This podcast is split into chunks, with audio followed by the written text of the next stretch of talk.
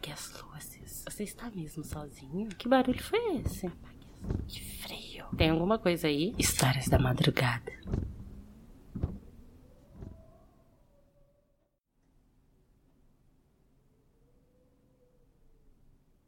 Esta história será contada de acordo com as anotações do diário de Júlia. 12 de agosto.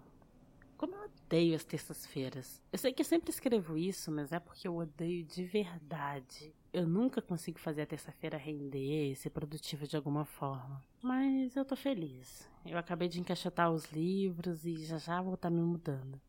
Hoje eu também comprei umas coisas para apartamento novo e ele vai ficar do jeitinho que eu sempre sonhei. Dia 13 de agosto.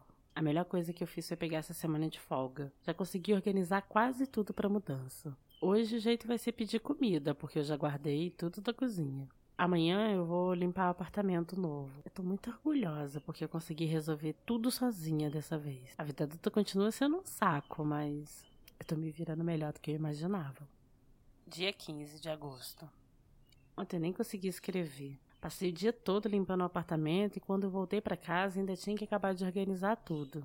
Afinal de contas, o caminhão chegava hoje bem cedinho. Eu nem acredito que eu já tô no apartamento novo. Esse lugar é como eu sempre sonhei. Bonito, claro, arejado, bem localizado. Dia 16 de agosto. Ainda tem bastante coisa para colocar no lugar e é isso que eu pretendo fazer amanhã. Eu acho que ainda tô me acostumando com o lugar. Tem hora que eu ouço uns barulhos e aí parece que é aqui no apartamento, mas nem como ser aqui. Deve ser no apartamento de cima ou no apartamento de baixo. Daqui a pouco eu me acostumo. 17 de agosto. Eu não sei o que tá acontecendo comigo. Eu não consegui dormir noite passada. Ficava sentindo como se alguém estivesse me olhando. E é claro que não tem nada me olhando. Bom, pelo menos tá indo tudo bem no trabalho. E consegui entregar tudo que estava pendente. E trabalhar em casa é muito mais fácil agora que eu tenho um espaço certo para fazer isso. 18 de agosto.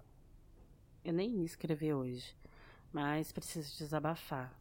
Hoje eu tava trabalhando e tive a sensação de ter alguém me olhando. Eu já não tenho ligado muito para isso porque eu sinto isso o tempo inteiro. Mas hoje quando eu olhei na direção da porta, tinha algo lá. Uma figura masculina que parecia ter um rosto. Um rosto estranho, eu não sei descrever. Eu fechei os olhos assustada e quando abri não tinha mais nada lá. O que será que tá acontecendo comigo, hein? Dia 20 de agosto. O que eu vim fazer nesse lugar? Bem que dizem que se esmola demais, o santo desconfia. Tinha que ter algum problema nesse apartamento. Ontem eu estava dormindo e novamente senti que algo estava me olhando. Eu acordei assustada e depois de um tempo eu fui no banheiro. Quando eu saí do banheiro, eu senti um empurrão, um empurrão forte que me fez cair para frente. Quando eu olhei, não tinha nada lá. Mas eu tenho certeza que eu não tropecei. Alguma coisa me empurrou. Mas o que, que eu vou fazer? Eu vou ligar para os meus pais, falar que eu tô com medo de fantasma? Eu não tinha isso nem quando eu era criança. Hoje eu nem trabalhei. Passei o dia todo pirando. Eu tô pensando em trabalhar no escritório amanhã. Acho que eu tô precisando sair de casa, ver gente. Dia 21 de agosto. Eu tinha esquecido como é cansativo trabalhar no escritório. Parece que eu trabalhei o dobro do tempo, mas pelo menos rendeu. E depois do trabalho, eu saí para comer com a Cláudia. Eu tava precisando conversar, comer fora. Agora eu vou tentar dormir porque eu também tô precisando muito disso. Dia 2 de setembro. Eu tô na casa dos meus pais. Sei porque eu quero escrever sobre isso, mas é que eu preciso pôr tudo para fora. O último dia que dormi em casa foi o dia que eu fui pro escritório. Durante a noite eu novamente acordei assustada e achando que alguém estava me olhando. Depois de garantir que não tinha ninguém, eu fui no banheiro. Quando eu fui lavar as mãos, eu vi aquela figura pelo reflexo do espelho. Ele estava muito perto e eu, eu congelei. Eu comecei a sufocar como se alguém estivesse apertando a minha garganta. Mas aquela figura estava imóvel. Eu não sei se o que me fez sufocar foi o desespero, se aquilo conseguiu me sufocar de algum jeito, mesmo sem se mover. Quando eu estava quase desmaiando, eu ouvi. Agora você é minha. algo como um sussurro. Quando acordei, eu estava no chão do banheiro. Eu liguei desesperada para os meus pais. Eles foram rápido até meu apartamento e meu pai chegou achando que eu estava drogada. Eu disse que não queria mais ficar ali, que queria que eles me trouxessem para cá. Eles concordaram. Quando meu pai foi pegar minha mochila, ele deu um grito, voltou correndo, mandando a gente sair de lá. Quando a gente estava no carro, ele disse que viu uma figura masculina e deformada e que ela apareceu mandando ele embora.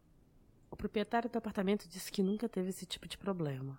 Eu não sei se ele queria se ver livre de mim ou se se compadeceu de alguma forma, mas ele aceitou cancelar o contrato sem me cobrar a multa. Eu vou ficar aqui por um tempo. Na verdade, eu não sei o que eu vou fazer. Dia 5 de agosto. Eu tô muito melhor, bem mais calma. Aquele lugar tava tirando a minha sanidade. Hoje eu trabalhei o dia todo e depois eu saí com a Cláudia a gente foi comer uma pizza. Dessa vez eu contei para ela tudo o que aconteceu. Ela ficou preocupada, disse que eu devia procurar uma igreja, devia me benzer. Mas sinceramente só quero esquecer que isso tudo aconteceu. Eu eu não sei por que, que isso tudo aconteceu, mas eu só quero esquecer.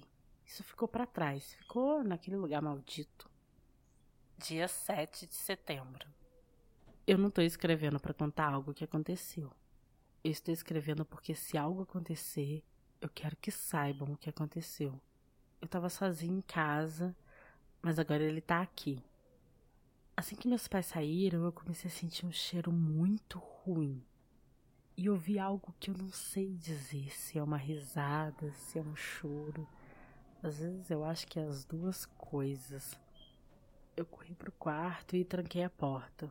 Mas quando eu olhei pro canto da parede, ele estava lá, parado, me olhando.